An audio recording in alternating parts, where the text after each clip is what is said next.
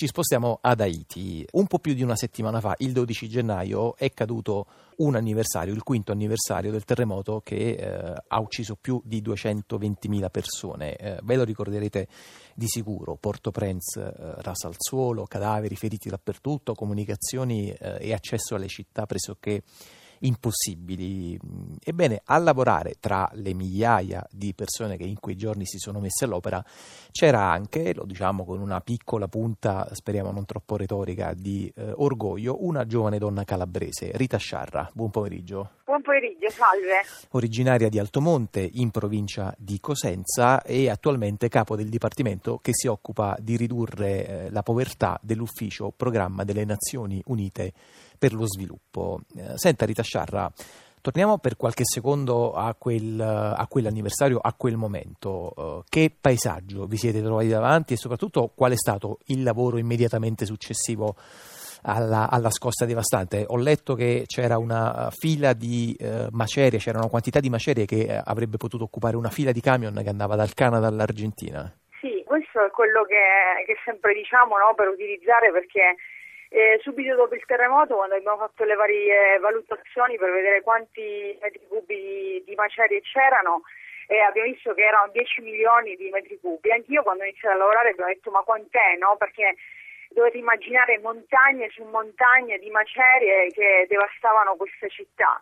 E allora sì, questi 10 milioni abbiamo visto che potrebbero rappresentare una linea di camion dal Canada all'Argentina. Ovviamente un paese, un paese devastato, un paese con le macerie dove non si poteva più cammina, eh, camminare con le macchine, per cui c'era questa, eh, questa enorme quantità di gente che andava a piedi in questo silenzio che poi piano piano eh, è cambiato e ha permesso alla gente di ricominciare comunque la vita.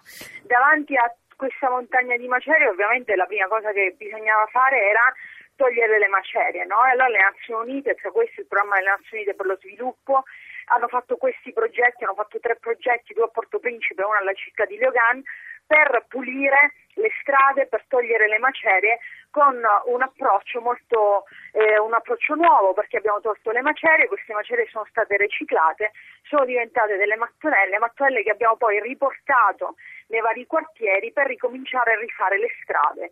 E quindi questi progetti hanno, hanno creato più di 35.000 lavori, lavori di breve tempo, si chiamano short term uh, jobs, quindi eh, le, lavori che hanno permesso alla gente di poter ricominciare a lavorare e quindi di poter ricominciare a, a, a vivere. No? Eh, do, una volta che abbiamo eh, riciclato le macerie, che le abbiamo tolte, abbiamo iniziato a riabilitare i vari quartieri. Mm.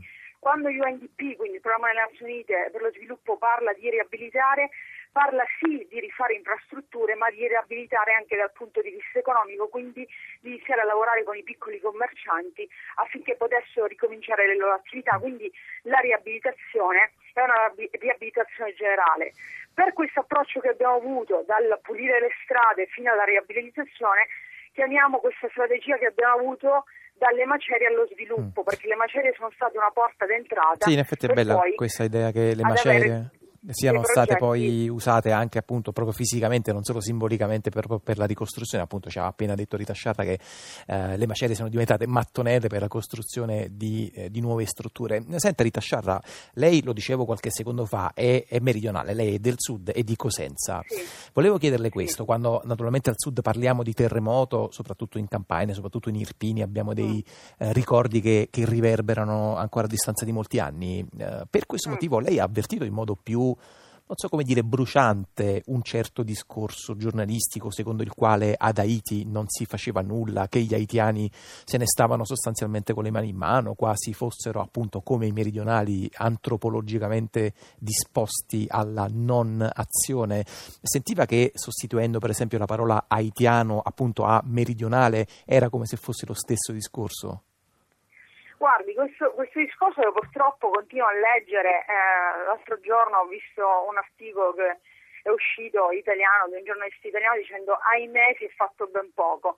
E purtroppo quello che dico sempre è che quando un giornalista viene qua per due giorni, fa una visita e poi fa un articolo, in un certo senso è troppo facile. Io vivo qui da quattro anni, eh, da, sono venuta dopo il terremoto, ho iniziato a lavorare in questi progetti e posso assicurare che gli haitiani eh, sono stati un popolo incredibile, sono stati un popolo che all'inizio, quando lei veniva qui, quando ancora non si muoveva nulla, li poteva già vedere con dei piccoli martelli, eh, cercando di pulire quello che potevano fare e sono delle persone che hanno perso tutto. Ci sono dei miei colleghi che hanno perso i figli, che hanno perso i genitori, che in questo terremoto hanno perso veramente la vita che poi si sono rialzati e hanno iniziato con le, perché sono stati loro i primi a reagire e che hanno iniziato poco a poco a ricostruire il paese. Quello che pochi si ricordano è che Haiti era Haiti prima del terremoto, quindi uno dei paesi più poveri di, dell'America Latina, quindi stato, se vuole, ancora più grande.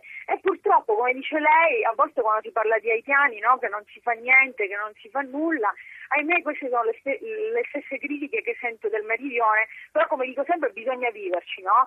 bisogna vivere in delle realtà, in delle realtà molto speciali e sempre invito quando, quando la gente dice no ma al, al, sud non si fa niente, in meridione, ecco invito sempre a vederle queste realtà, a vederle con i propri occhi, invito sempre a venire in Calabria, a venire ad Altomonte, a vedere che no, che ci sono delle realtà molto diverse, eh sì, effetti è... molto difficili, che... c'è gente onesta, gente che va avanti, gente che si rimbocca le maniche e che è riuscita a fare delle cose meravigliose in dei contesti molto difficili. È quello che proviamo a raccontare qui a Zazà. Ma anche per il meridione, per la mia terra, per la Calabria. Rita Sciarra, molte grazie, davvero appunto ci ha fatto molto piacere andare ad Haiti per toccare poi in qualche modo anche un po' trasversale, anche un po' tangenziale i temi eh, di carattere meridionale che affrontiamo e raccontiamo ogni domenica qui a Zazà.